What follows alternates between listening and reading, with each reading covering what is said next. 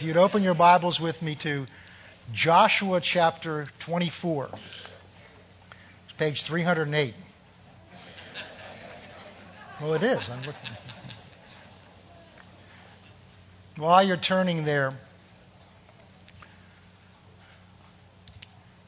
a number of months ago, actually, as a phone conversation I had with Tim McWilliams, I uh, rented this the movie Courageous and viewed it. And really, for the first time, I'd been so busy when it was out and in the movie theaters that I hadn't really had a chance to go see it. And it just really deeply moved me. While I was watching it, I really felt God speak to me and say, You need to do something about or around this on Father's Day. And so, God, there were some specific things in there that I really felt the Spirit of God brought out to me. And then uh, I, I, we had a, a movie night a couple of months ago to show this to kind of prepare the way for what we're going to do this morning. Mother's Day and Father's Day, most of what we do around those really are, is commercial. I mean, a lot of it, what's behind it is, is the, the flower industry and the card industry so that they can sell flowers and cards and candy and all that good stuff. And that's fine, and, and neckties. But today is about so much more than cards and neckties and cookouts and things like that. And there's nothing wrong with those. Those things are wonderful. We're having a cookout. We're so blessed to have our, of, of all our four children, we have our oldest son, Christopher's here. Actually, he and his wife are on staff here. Now our grandchildren in the school, it's a tremendous blessing. And um, some of the things that, you've in fact, if you're going to do something at the end of the service about resolution, you probably meet him. Um, uh, we have other children that are not here. They're in other parts of the country, and they're a blessing to us. God's really has blessed us. So we're going to have a cookout, and we're going to have that, that kind of thing. And so there's nothing wrong with celebrating that. But if that's all you think Father's Day is, we miss it. I mean, every day should be Father's Day. But what's in my heart is not so much to honor us, although we're going to do that, but I really believe God's challenging us as fathers. So why do we treat the mothers differently than the fathers? Well, if you look historically, the mothers of the church have borne not only their role, but in many cases the role of the men. We're going to see an example of that way back in the Egyptian days. And so it's the fathers that in many ways are set the tone. We're called to be leaders. And if we're not leading, then everything else gets out of balance, out of order. But when a man leads his household, God can begin to establish the order in that household, and his blessing flows through that order. Not just his blessing, but his purposes flow through that.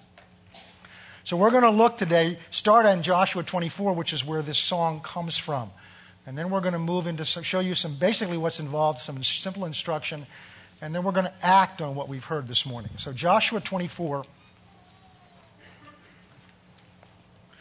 One of the things that disturbs me, I've been aware of some of these statistics, but I looked up some statistics you drive around and you go into malls and you, you see the young people, the young, younger generations.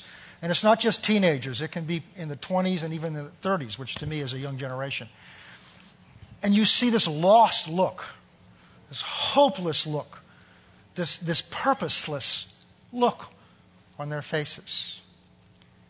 And, and, and it grieves me, but it's overwhelming at times.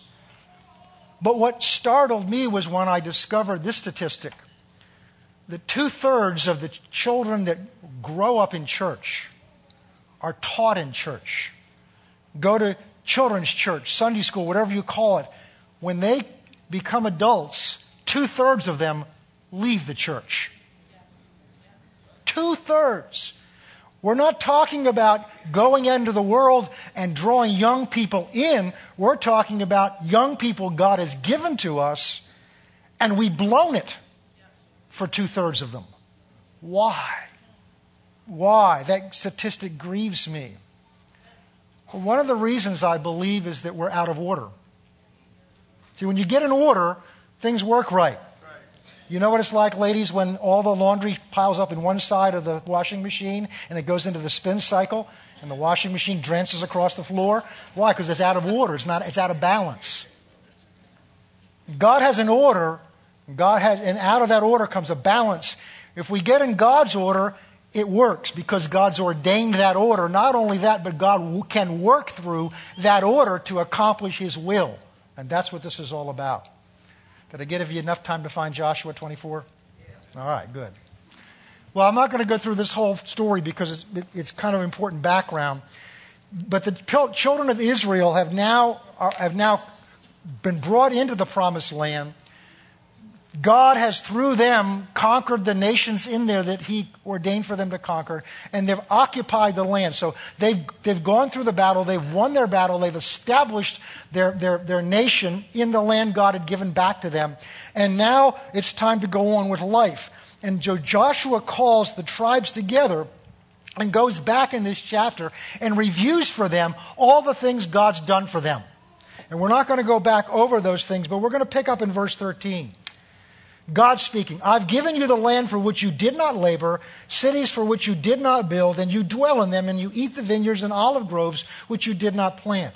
Now, therefore, fear the Lord, respect him, honor him, serve him in sincerity and truth, put away the gods of your fathers, the gods your, which your fathers served on the other side of the river and in Egypt. Because what happened is they began to serve the gods of the people that they lived among.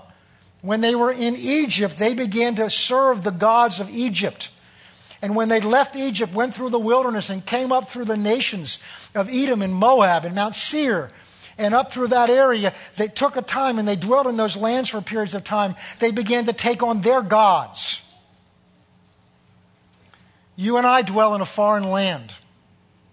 Oh, we're Americans. But the Bible says when you're a Christian, you're part of a kingdom that's not of this world, just as Jesus' kingdom was not of this world. So we're in this world, but we're not to be of this world. And the world that we live in worships other idols. It may not be little statues, it may be pleasure. It may be, our, it may be the things of the flesh. It may be pride. It may be ambition. It may be just material things. Those are all idols. And we live in a nation that worships them highly. And the challenge is that so much of the church has begun to adopt the idols and worship the gods of this world. So this applies to us. Just because you don't have statues sitting in your house does not mean that you're not worshiping other gods. Verse 15. If it seems evil to you to serve the Lord, then choose for yourself this day whom you will serve. Whether the gods of your, fa- the, your fathers served that were on the other side of the river, or the gods of the Amorite who was in the land you dwell. And this is Joshua saying, You choose who you're going to serve. But as for me and my house, as for me and my house, says Joshua, who was the leader, we will serve the Lord. Notice it starts with a declaration. I'm determining that for me and my house, we're going to serve the Lord. And I suggest you today, without that kind of declaration and commitment, you may have the best of intentions, but you will not do it. See, intentions don't count. You need them, but you can't spend intentions. You can't go to the grocery store and get all your groceries together and get to the checkout counter and say, I intended to bring my wallet. I came here fully intending to pay for it. They're going to be grateful for your intentions, but they're going to say, take the food back until you can act on your intentions. It's interesting when Jesus gives to John, the Apostle John, his report card for, this first, for the seven churches in those first few chapters of the book of Revelation, he doesn't talk about the intention of the churches. He talks about what they did and what they didn't do. So, so often we look at our intentions and we excuse not doing what we intend because we have good intentions. Say, well, the Lord looks on the heart, not the outer man. We misuse that scripture. That's in terms of judging what you're capable of doing. But not in terms of judging what you do. God doesn't measure you by your intentions. Now, I'm not talking about being saved. I'm talking about doing God's will in your life. So let's look at what this is all about. Turn with me to Genesis chapter 3.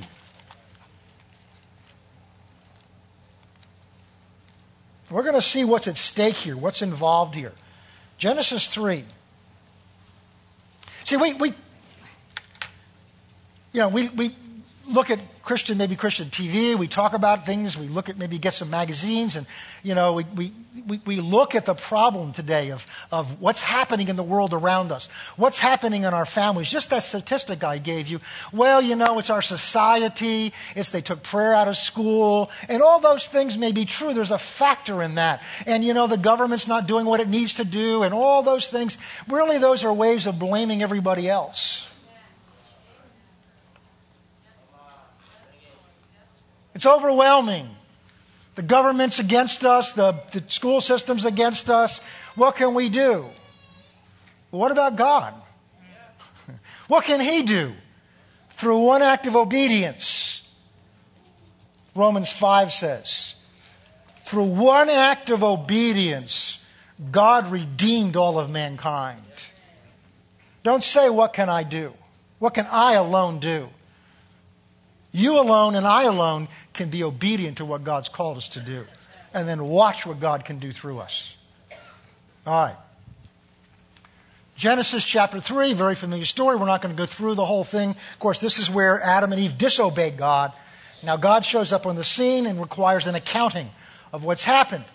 And he's talked to the man, he's talked, he's talked to the woman, he, now he's going to talk to the serpent. Verse 14. So the Lord God said to the serpent, Because you've done this thing, you're cursed more than all the cattle, more than every beast of the field. On your belly you shall go. You shall eat dust all the days of your life. I will put enmity, anger, hatred between you, the serpent, who we'll see as Satan, and the woman, and look at this, and between your seed and her seed. Now notice in most Bibles that seed is capitalized with an S. And he, so it tells us this one, shall bruise your head, and you shall bruise his heel. Now, what God is announcing is his redemption. He's announcing that there's a Messiah, a deliverer, a redeemer coming, and he's going to come born out of a woman. And he's going to be your enemy. And there will be enmity between you and all of your prodigy, prodigy and there's going to be progeny and your enemy and all, and between her seed. Now specifically that's talking about the Messiah, but we're going to see that it's be, it's more than that. Now that's that's, genera- that's Genesis chapter 3. Go with me to the other side end of the book, Revelation chapter 12. We're going to get a view from heaven back on this.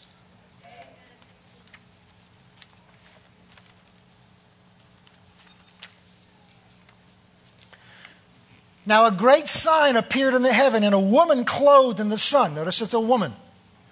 And with the moon at her feet, and on her head are garland of 12 stars. Now I've looked at different commentaries about who this woman is. There's some theories that say it's Israel, some say it's the church. And it may be those, but I believe what this is, is this is exactly what was talked about in Genesis 3. This is the woman, this is, this is us, this is mankind. And he's talking about us. Verse 2 Then being with child, she cried out in labor and in pain to give birth. If we went on and read, read more carefully back in Genesis 3, part of what God says, you shall bring forth your seed in labor and in pain. And another sign appeared in heaven. Behold, a great fiery red dragon having seven heads and ten horns and seven diadems on his head. That's crowns. And his tail drew a third of the stars of heaven and threw them to the earth. That's the angels, a third of the angels. And the dragon stood before the woman who was ready to give birth, and she stood before, look at this, to devour her child as soon as it was born. From Genesis 3 on, he is after that seed. Here, he's specifically after the seed that would come from her, which is to deliver the Redeemer of all mankind. He knows who he's after because God announced where that was coming from.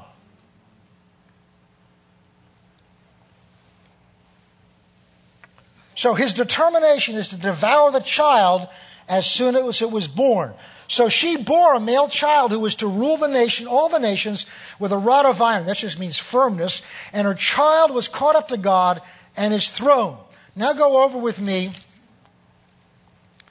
to verse 12. Because what happens then is God casts this serpent, which he says is Satan, out of heaven to the earth. Verse 12. Therefore rejoice, O heaven. So he's talking to heaven now. Rejoice, and you who dwell in them. Why? Because the serpent's been cast out of heaven. But woe to the inhabitants of the earth and the sea. For the devil has come down to you having great wrath. Why? Because he knows his time is short. You've noticed pressure has built up. If you notice, there's more pressure in people's lives. There's more pressure, especially against the younger generations. Why? Because Satan is at war against us and he knows his time is short. So he has to put concentrated effort into it. That becomes important to us in a few minutes.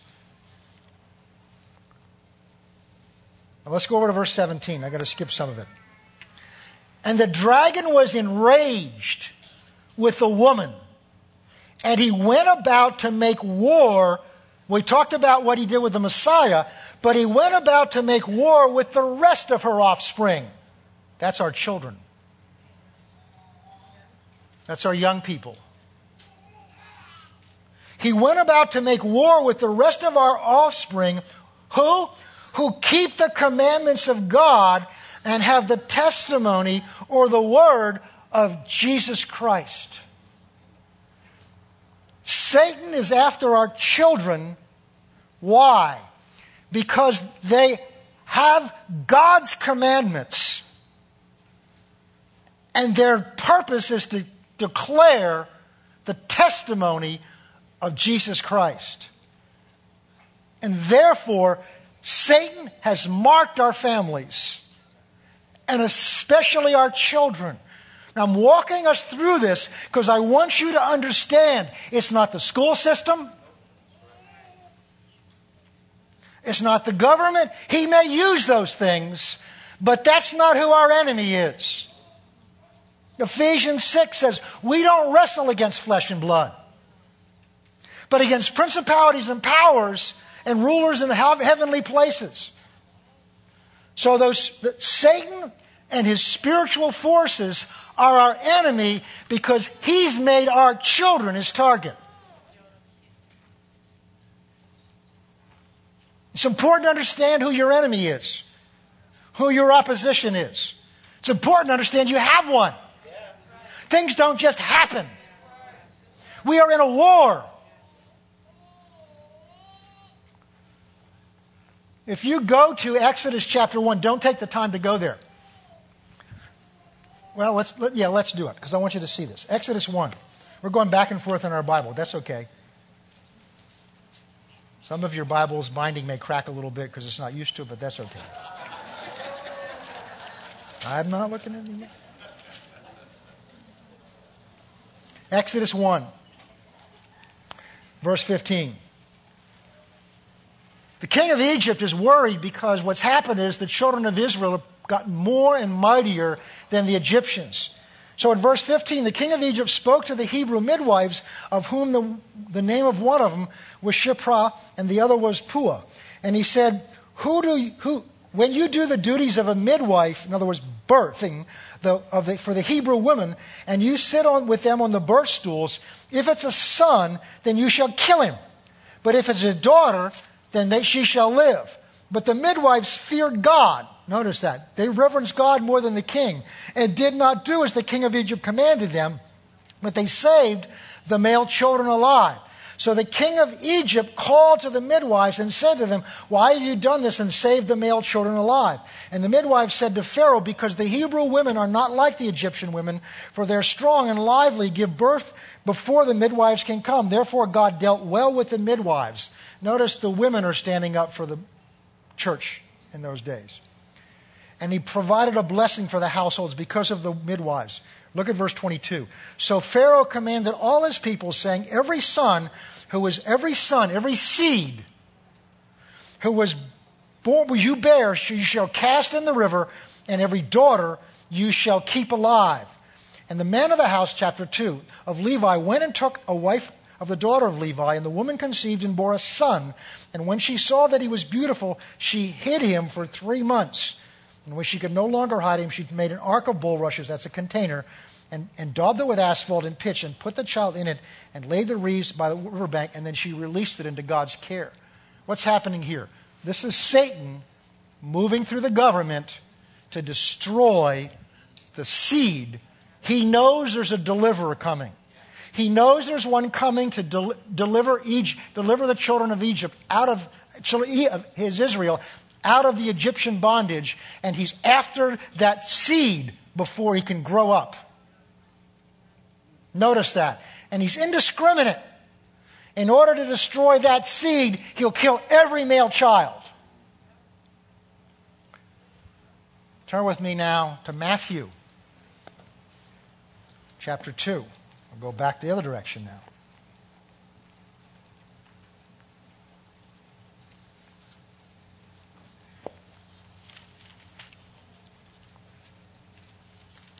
I'm not going to go through this whole story. It starts out when Jesus was born in Bethlehem of Judea in the days of um, in the days of Herod the king. Behold, wise men came from the east to Jerusalem, saying, Where is he who is born King of the Jews? For we've seen a star in the east and have come to worship him.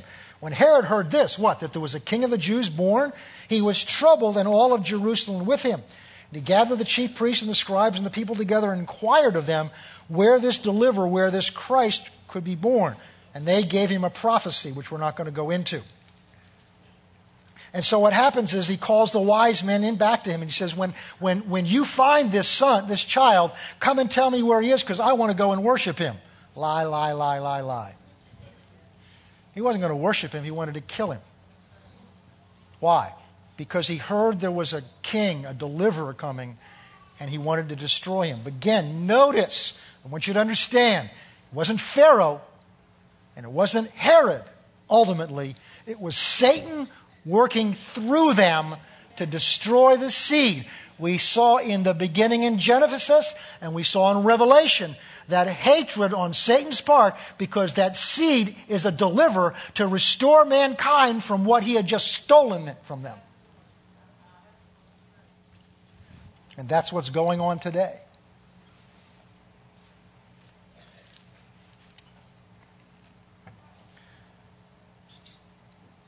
Verse 12. We'll go down to verse 12. Then, being divinely warned in a dream that they should not return to Herod, this was the, the, the wise men, they departed for their own country another way. When they had departed, verse 13, behold, an angel of the Lord appeared to Joseph in a dream, saying, Arise, take the young child and his mother, and flee to Egypt, and stay there until I bring you word, for Herod will seek the young child to destroy him. So no matter what Satan's strategy is, God is one, at least one step ahead of him. If we'll listen to him. Oh, this is good. God was preparing the father to save the child from the destruction that Satan wanted to bring through Herod. Gave him a dream. Warned him in the dream to take that young child and flee to Egypt. This father listened to the voice of God. And because he listened to the voice of God, that seed was preserved. Now, what was at stake in that obedience? The entire salvation of mankind. So, what if that father decided to do something else and not pay attention to what God was telling him to do, or to put it off and do it later, where would we all be? See, we don't recognize as men or as women also, but I'm talking to the men this morning. We don't recognize that there's so much at stake in the choices and decisions we make every day. They don't just affect me. God has made us so we're interdependent on each other. Not only does your family depend on you, but there are people that depend on your family that you may not even know about. And that's the decisions you make as a father affect your family, and that family affects other people. And because we don't see that, we think, hey, I can go do that. Who's going to know? It's just me and the computer screen. Who's go, who, this, this is just a personal preference of mine. What difference will that make? Satan is a deceiver. There's much at stake in the choices we make as men of God. And this father chose to listen to what God told him. And God's plan of redemption was not destroyed because a man obeyed the voice of God. We think, well, God can do what he wants, but this was his plan for his son to take on flesh and dwell among us. For all kinds of reasons we don't have time to get into this morning. All right, let's go on.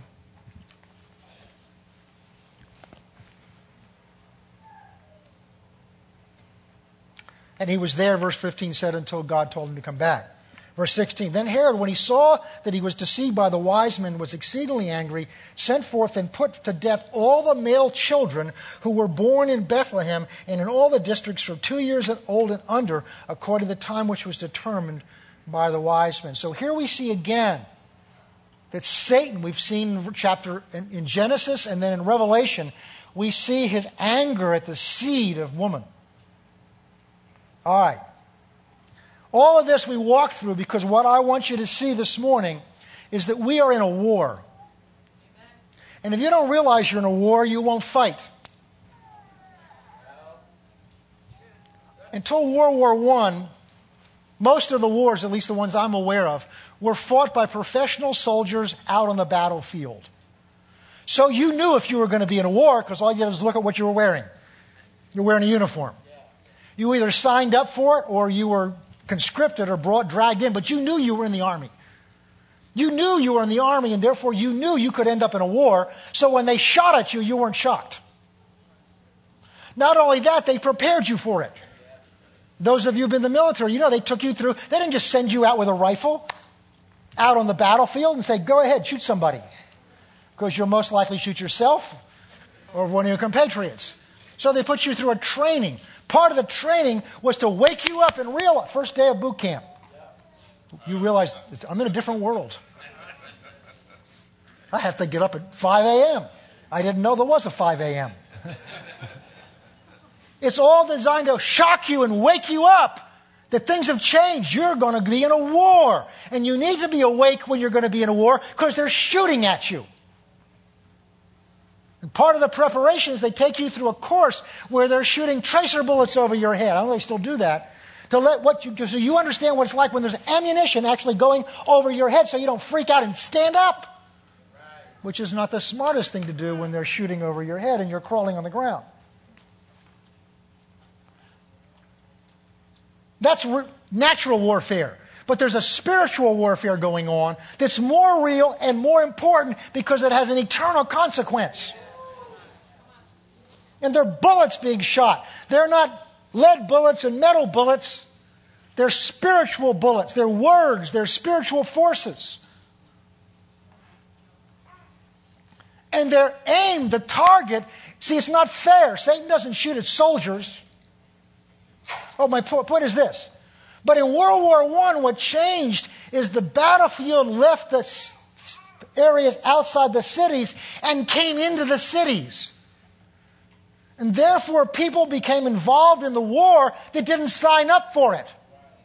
They weren't wearing a uniform. There were bombs going off, not on the battlefield, but in the communities, in the cities, in the suburbs. And you could have an attitude, wait, hey, wait a minute, this is not my war. I don't want to be involved. Too late. You're there. If they're showing, shooting, dropping bombs on you, you better wake up and do what's necessary to protect yourself. So it's important to wake up and realize we are in a war. And by all natural accounts, we're losing it.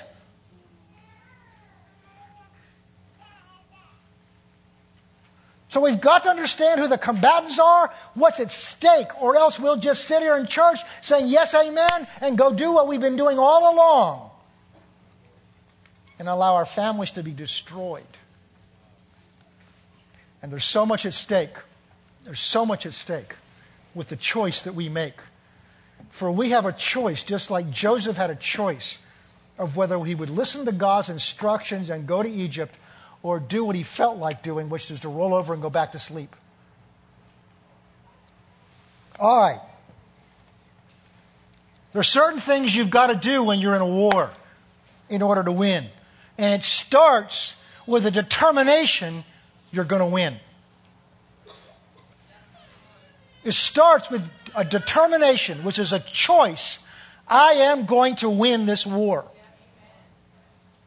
Now, the war you need to win isn't all the church, all of the United States. It's just your family.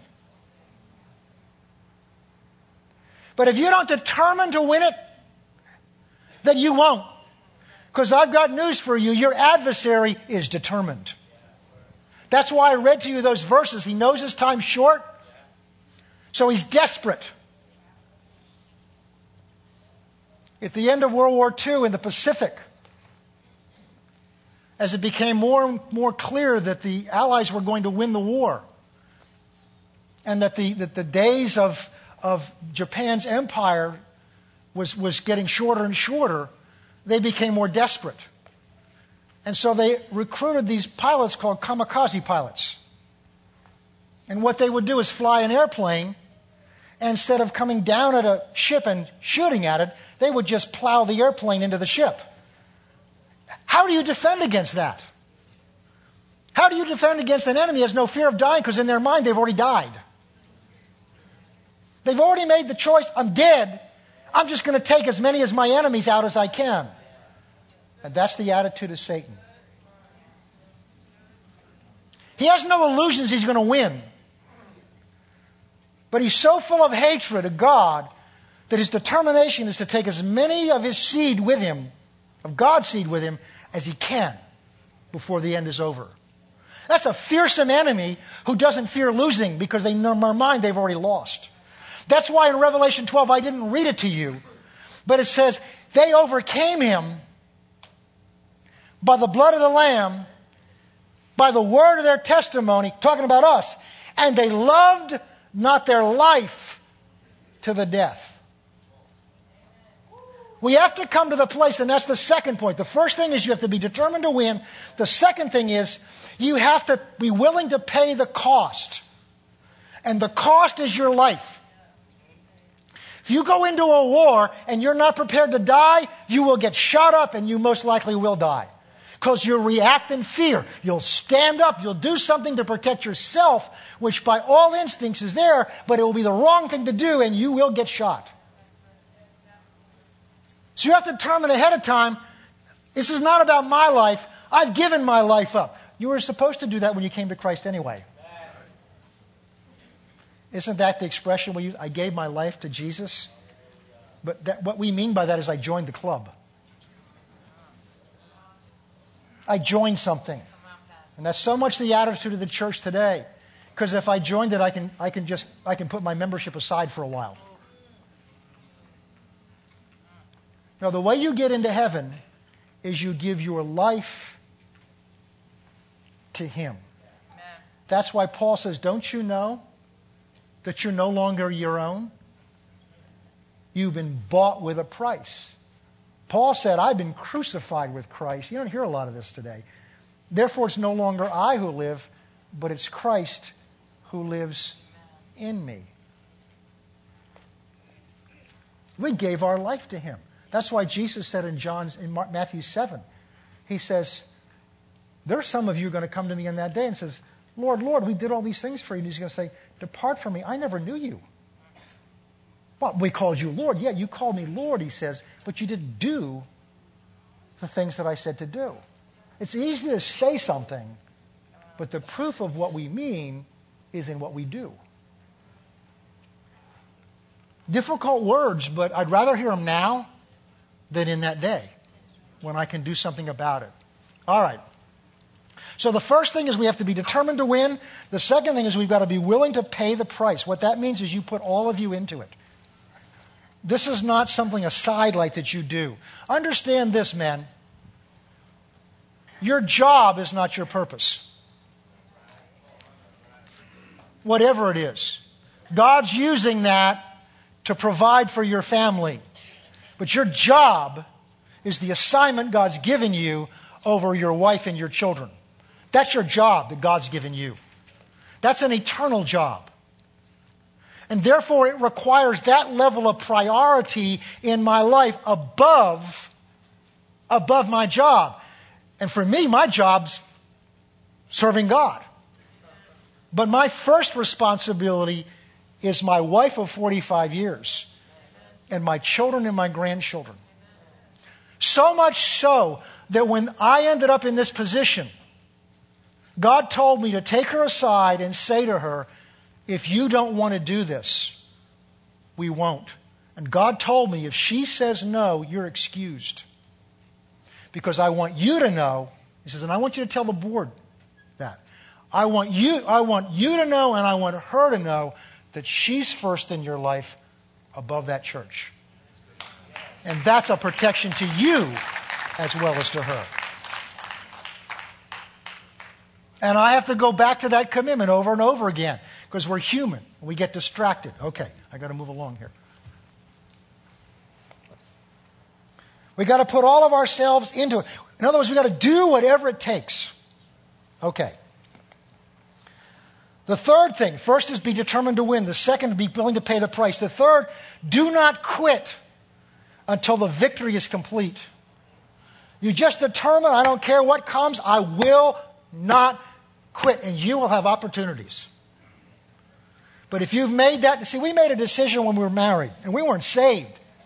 Just that my parents had been divorced. We made a decision we were married, I don't care what comes, hell or high water, and they've all come. We will not divorce. We both thought of murder. and there have been times when it was that commitment that held us together. You've got to make the commitment first because then you've got something to go back on when you make decisions. If you wait to make that decisions until you're in the battle, all the emotions go the other way. Number four, do not allow yourself to be distracted by anything that would hinder or delay. Do not allow yourself to be distracted by anything that would hinder or delay. Because almost everything that would hinder and delay, God's not going to ask you, how'd you do with that? What He's going to ask you is, what did you do with your family? The first responsibility I gave you was your wife and your family. What did you do with them? That's what He's going to ask you first. And the fifth thing is set goals and develop strategies. Specific things you're going to change and do. The enemy of our seed is ruthless. He's determined, knowing that he's going to lose, and his goal is to spoil as many of God's seed as he can. Now, in this war, the ultimate responsibility for our families rests with us as fathers. We've been called and ordained by God to lead our families. But the good news is, overwhelming as this is, if God has called you, He is faithful to give you the grace and the ability. He doesn't call you to do something, He doesn't go into it with you. But the reason He can't do more is we haven't made the commit. He won't do it until you pick the commitment up. He won't do it until you pick the commitment up. He wants your commitment first, and then He will back you up because He's your Father. Okay. He'll do His part. He'll equip you. He'll give you the grace. But we must do our part. He can't do our part. Now go back to Joshua 24. I want to show you the steps to take. It's what we were reading before. As for me and my house, I stopped before we went any further. We're going to pick up now with the next thing that happened. So Joshua has just said to them, choose this day who you're going to serve. But as for me and my house, we're going to serve the Lord. So the people answered and said, Far be it from us that we would forsake our Lord to serve other gods. So this is their words back to him. For the Lord our God is he who brought us up with our fathers out of the land of Egypt, from the house of bondage, who did all the great signs in our sight, preserved us all the way we went among all the people who were not, whom we passed. And the Lord drove out before us all the people, including the Amorites who dwell in the land. We also will serve the, serve the Lord, for he is our God. Oh, yes, praise God. We're all going to make that commitment. Verse 19 Joshua said to the people, You cannot serve the Lord. Wait a minute, he just challenged them to serve him. They said they do it. And he said, You can't do that. Why? You cannot serve the Lord, for he is a holy God, and he is a jealous God, and he will not forgive your transgressions nor your sins if you forsake the Lord and serve foreign gods. Then he will turn and do harm and consume you after he, is, after he has done good. In other words, he's saying this to them. It's easy to say you're going to serve him, but you will not have the ability to serve him until you get things right with him. So the first step for serving Him is for us as men to get our lives right before Him. I remember when I was first saved and discovered I wasn't, I, you know, I didn't have a father that knew, that led his household. I had a, I won't go into what, where he did. I just didn't have, I didn't have an example in front of me. I didn't have any clue. And I got saved and began to read materials and discovered, whoa, wait a minute. I'm the head of my household in God's eyes. And I just went to him and says, What does that mean? And he was, God's so practical. I wish it was more theological, but it was really practical. He says, To be the leader means you do it first. See, I wanted to tell them what to do.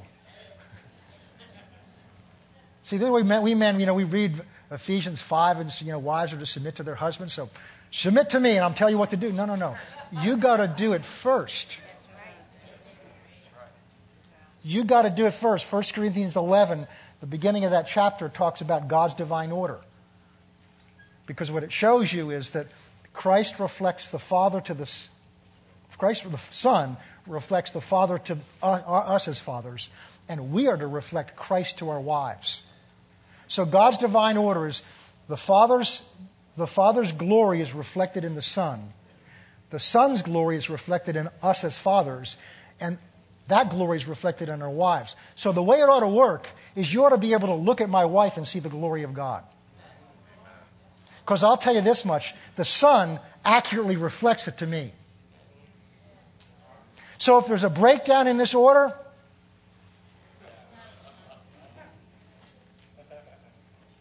because I found that she will respond to what I do.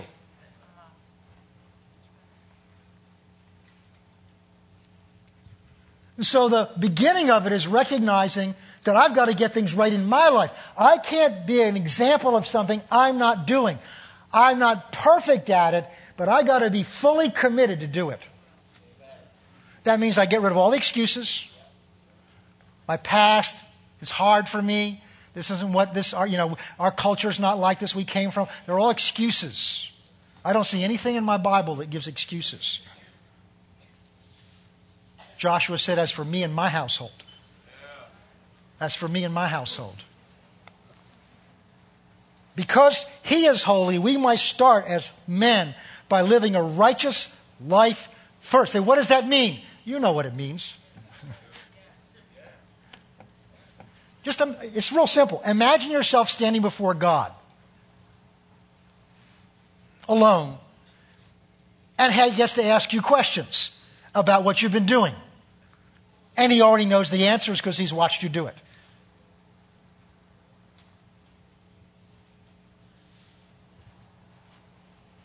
Number two, we must embrace fully the responsibility of our role for our family. God will do his part, but without this step of embracing that responsibility fully, that's what we're here to do today, we cannot be fully engaged in it. I, I, you, many of you know I'm a history buff. I enjoy, well, not a buff, I just enjoy it and I've started to look at English history a little bit. And in 1066, there was a gentleman named William, was known as William the Conqueror, went into England from France with the intention of conquering and subduing all of England. They come over the English Channel in their boats. When they get onto English soil, the first order he gives to his soldiers is to burn their boats. Why? That's letting them know there's only two choices. We either win or we die. But we're not going back. It required, he forced a commitment out of them so that they knew that there was only those two choices. We have to win or we die. And that's what we have to see today. We have to make that level of a commitment. It's not just try hard. We can't try hard. We have to do it. We can't give us our best effort. That's not good enough. We have to do it. And that requires a wake up call. Number three. So the first is we've got to get ourselves right before God. Second is embrace the responsibility. Number three, we must adopt God's goal for our family and the assignment that He has for all of our children and our family, which is this to raise up our family so that they love God with all their heart and they serve Him with all their heart. What He has them do is up to them. It's not up to you. God doesn't look to you for vocational advice for His children. Those children belong to Him, not to you. They're entrusted to you and me, and we will give an account of our stewardship for them, but they are not your child. They are His children.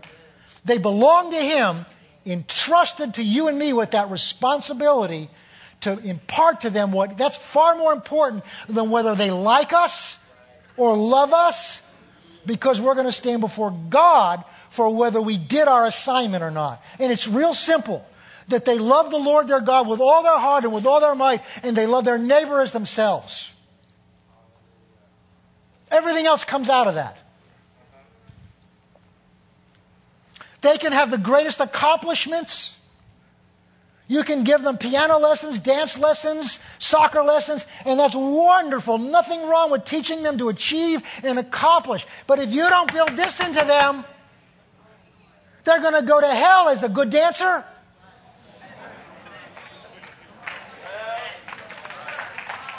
They can do nice pirouettes in hell. And what's that going to mean? We'll be proud of how good they were at what they did. That's fine. Nothing wrong with it. But our responsibility to God is not to see how well they can dance, how well they can play the piano. Nothing wrong with it. Our first responsibility God is to impart things into their hearts that are eternal. And I got to tell you, I'm preaching to me this morning as much as to you. We all need this. Now, here's what we're getting at God's standard for our children and for us is not the world's standard. Oh, you know that, Pastor. No, no, no. I mean, it's not even the church's standard. Because you see, what I discovered, this is what this movie did to me. I realized what I had done is I had measured myself as a father by my father. And since I was doing so much better, because he wasn't even saved, I felt good about what I was doing. And I looked at other fathers and what they were doing in the church, certainly in the world. I felt pretty good about what I was doing. And this movie woke me up to God's standard. Because if you're not aiming at that, if you're just aiming at being as good as your father, eh, or better, if you're just aiming at being as good as those people around you, then you will not hit God's standards. And the line in that movie that was so powerful to me is one of them turned to the other father and says, But you know, but you're doing a good enough job. And he said, Look, and he says, Good enough is not good enough.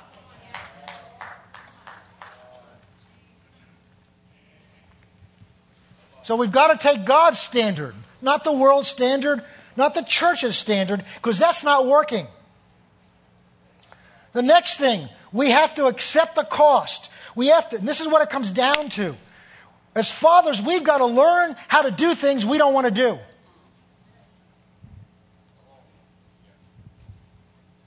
And we've got to learn to do things we're not sure we can do. There's some things that are just natural and easy for the women to do in our family, and so we let it go to them. Like praying with our family. My wife was so good at this. She taught each of our children. She made them memorize scriptures. So those are in them today. And I allowed her to do that because at the time I was busy being a pastor. This was years ago. And I let her do that because she wanted to do it, it was in her heart to do it, but I didn't take that responsibility back then.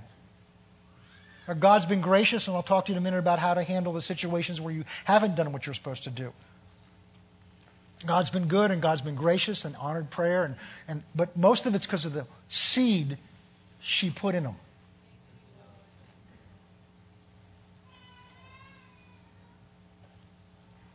You have to learn to do things you may not be comfortable doing. For a lot of men, it's not comfortable to read their Bible to their children, to not comfortable to, to, to, to, to, to pray with their children. There's some practical things just to do with them. By the way, we kind of look at, well, to be a good father means I spend time with my children. That's the beginning of it. That's the beginning of it. It's got to be quality time where it's, I put it this way, it's time with a purpose. It's not just say, well, you know, I spent an hour with them on Saturday morning. What was the purpose of that hour? What were you consciously doing during that hour to instill things into them? That doesn't mean you've got to be preaching to them through the hour. Are you communicating with them? Are you valuing the opportunity? Remember, the time's short. Give an example of something I had to learn to do. I made myself learn to do. Now, I didn't do this with our older children. We have two younger children. And uh, we were, they loved roller coasters and amusement parks, and so we would go on vacation to one of those. And I, I, as a child growing up, I never liked roller coasters. As a young adult, I liked them less. As a father, I like them even less. I, I, believe God gave us the ground to stand on if He wanted us to ride on things like that. But my, these youngest sons loved roller coasters. And I remember going to a park one day, looking at this enormous rickety thing, and realizing I have to say goodbye to them while they go on the thing and wait for them. I can't do that. So I accepted the challenge, and I was in my hmm, 50s to ride my first roller coaster. And of course, they make you wind around through this whole thing, and you're hearing this thing.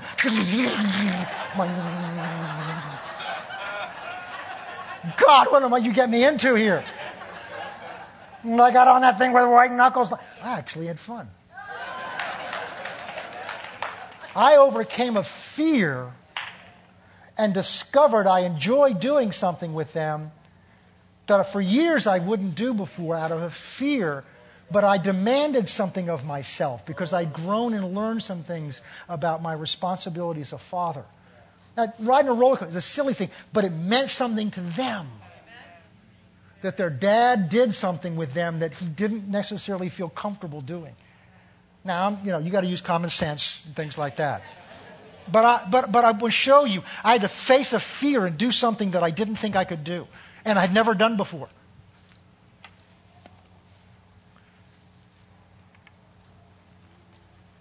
Be willing to do the hard things.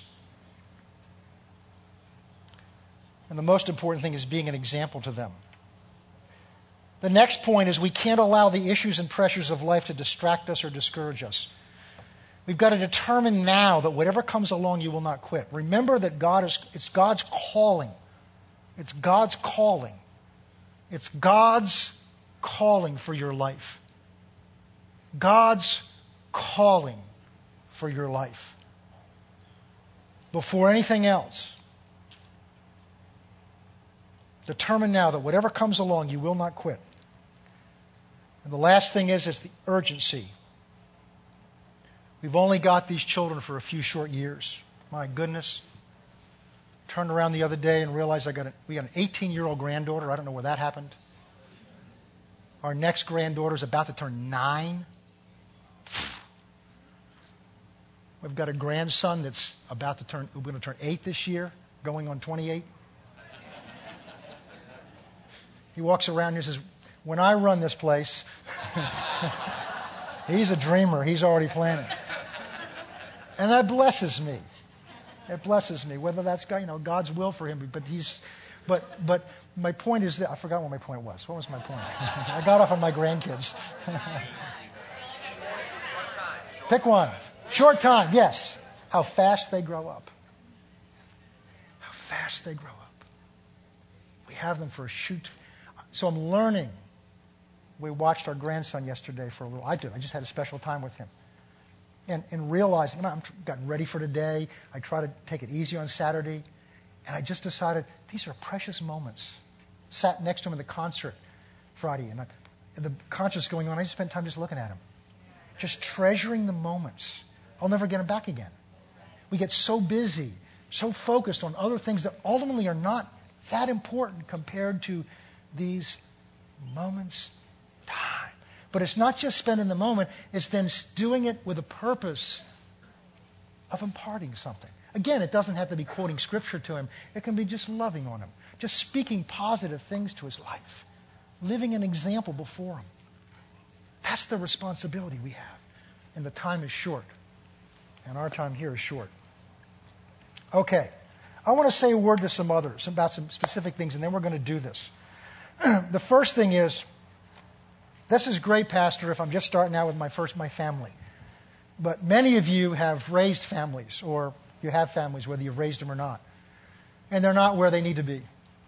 And you realize, not just today, but other times, you've made mistakes, you haven't done what you can do. What do I do now? Is it hopeless? Absolutely not. Absolutely not. Absol- with God, there's always hope. It begins with this you've got to repent. Even if you didn't know any better, repent and ask God to forgive you. Because what that does is you've got to get rid of the guilt first. Satan's weapon of paralyzing us as parents from exercising our faith is to pound our head with you didn't do this and you didn't do this and you didn't do this and you didn't do this. I was blessed so much years ago by a well-known speaker that was here. If I mentioned that this person's name on television, well known. And they mentioned this because they were having a son struggling with drugs, and yet had had an international ministry. Said, I went to God about this and said, God, how can I be in ministry when my son is, is struggling with this stuff? And God says, Well, my first one didn't do too well either. Adam. God is a pretty good father because they all have a will of their own. We are here to influence their will and give them a foundation to work on, but ultimately, they make their own choice. So it starts with forgiving yourself, putting that under the blood, and letting it go. Put it into God's hands, let it go, and then go on. Because you can't do anything about the past. All the past can do is ruin the future. And make a clean start, a clean commitment starting today. Next thing. I want to talk to you parents who either have old or older children that are grown out of the house, have grandchildren. Our responsibility not, does not end when you take their bedroom and convert it into a jacuzzi. it doesn't end when they leave. That had been my great hope. I'm still a father. I still listen with the ear of a father when I get a phone call telling them what they're doing, and you're, you know, you're listening to, I need to say something here. Do I? My role changes, but my responsibility is still there to pray, to be there as a resource, to speak when there's an opportunity to speak, when it's open and they want to hear. So that doesn't change. And then with my, grandch- grand- my grandchildren, I have a responsibility. So that doesn't end just because our children are out of the house. I want to say something to those of you that don't have children. Either you're single, well, before that, I want to say something to single mothers. You were not intended by God to have to bear that alone. That's not God's design. For however you ended up in that situation, not, that's not important right now. Know this God knows you're trying to handle something that you're not fully equipped to handle. God designed that this project requires a male and a female working together in a covenant relationship. And if you are in a situation where you're having to raise children without, without that counterpart, that male counterpart, understand this God knows your task. And His grace is there to help you. Not only that, it's God's will, I believe, and this is what I'm praying about, that the church itself can begin to fill in and provide some of that help that you're not able to provide. And we already have some examples of that that I could tell you about, but I don't want to embarrass anybody this morning. I want to talk to you that are single or you're married and have just never had any children. Say, this has been nice, but how does this relate to me? Because we're a covenant family church community. We're not individuals looking at what's going on in other people's lives, but we're here, one another, together. And what we're going to enter into today, it, you're going to be part of as well as the fathers that are going to make that commitment. Prayer, faith, be there. Maybe you could be that mentoring father to a, to a child whose mother who does not have a father. Maybe you could be a father even though you've not brought one forth from your own body. We've got to learn to stop just looking at ourselves and what we're getting and begin to look at God, what can I give? What do you have for me to give?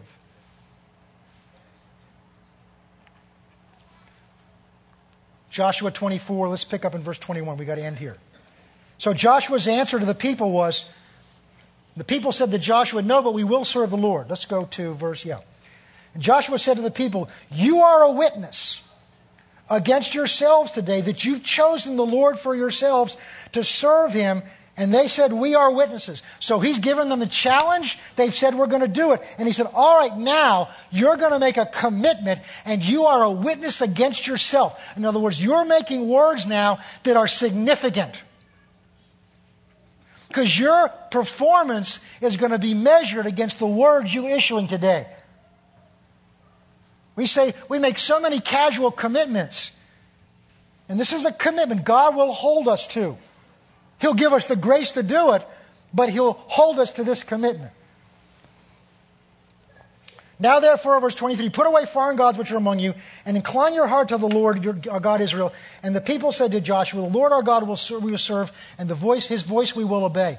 And Joshua made a covenant with the people that day, and made for them a statute and ordinance, ordinance in Shechem. And he wrote these words in the book of the law of God, and he took a large stone, set it under the oak, and that was in the sanctuary of the Lord.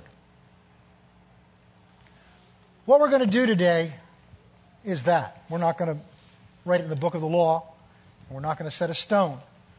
But in a moment, I'm going to have the fathers of this church, I'm going to give you an opportunity to stand and to make a commitment together, which I will give you in a moment. What I'm going to actually ask you to do once you stand is to come forward and to face your family in this congregation. Not yet, because there's something else I want to do. I want you tell you ahead of time what I'm going to do. And here's my instructions. I only want you to come forward if you're prepared to make this commitment before God. If you are not prepared yet, I respect that and I honor that. I would far much rather have 10 men come up who seriously are ready to make that commitment and everybody else say, well, I'm not ready yet, but I want to be there. I much, this is sincere. This is between you and God before this congregation. Before I do that, I want to do one other thing. Because part of this stand is to make sure you're right with God. If you're here this morning and you've never given your life to Jesus Christ, I want to give you that opportunity before we make this commitment. I want to give you a chance to make a commitment of your life to Him. I'm going to simplify this from the way I usually do this. If you have never given your life to Jesus Christ, then the Bible says that when you breathe your last breath, you're not going to go to heaven, you're going to go to hell. The good news is you can today change that. God's not mad at you because He loves you. But you've got to do things His way. He won't do things your way. And the only way to get into heaven, the Bible says, is through Jesus Christ as your Savior and as your Lord. If you've never received Him as your Savior and as your Lord, or if you have received Him in the past, but you're not walking with Him this morning, I want to pray for you before we do this commitment and just ask you to raise your hand so that I know as I look across this congregation.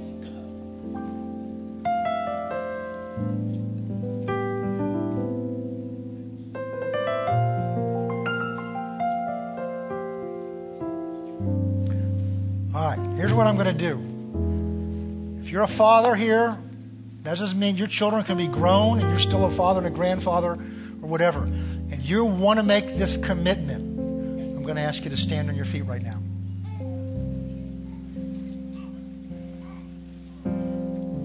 Here's what we're going to do the ushers are going to go through and they're going to hand you a sheet that has this commitment we're about to make. Now, there's something else we'll do with that at the end, but, but right now I want to give it to you. Wait till the ushers have handed them all out. Well, let's do this. Once you've received it, I want you to come forward here.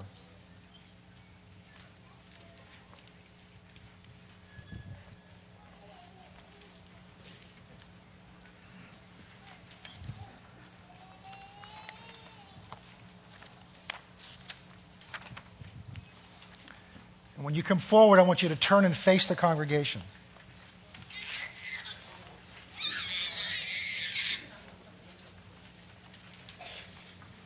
I've got to tell you, this is a scary sight to Satan.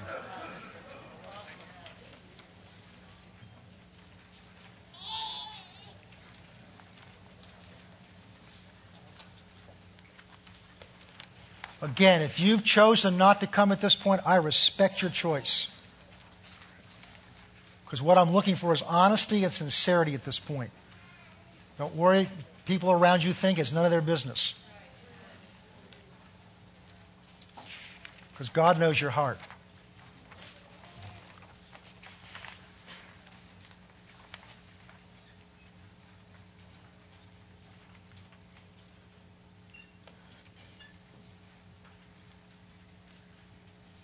I'm just waiting for Charles to come. Walk, that's okay. Here's what we're doing, so everybody's clear. I'm going to lead these men and join them. This is a commitment that we are making to our families. As members of this congregation, we're part of this together because we have, you have a stake in whether we do this or not. We need your faith. We need your prayers. We need your help, your commitment to us, because we're all in this together to carry this commitment out before God. I make a commitment to you men as the pastor of this church. I need God's wisdom to know how to carry this out. That as a church, we're going to help you do this. We're going to find ways to support you and help you to live this commitment out.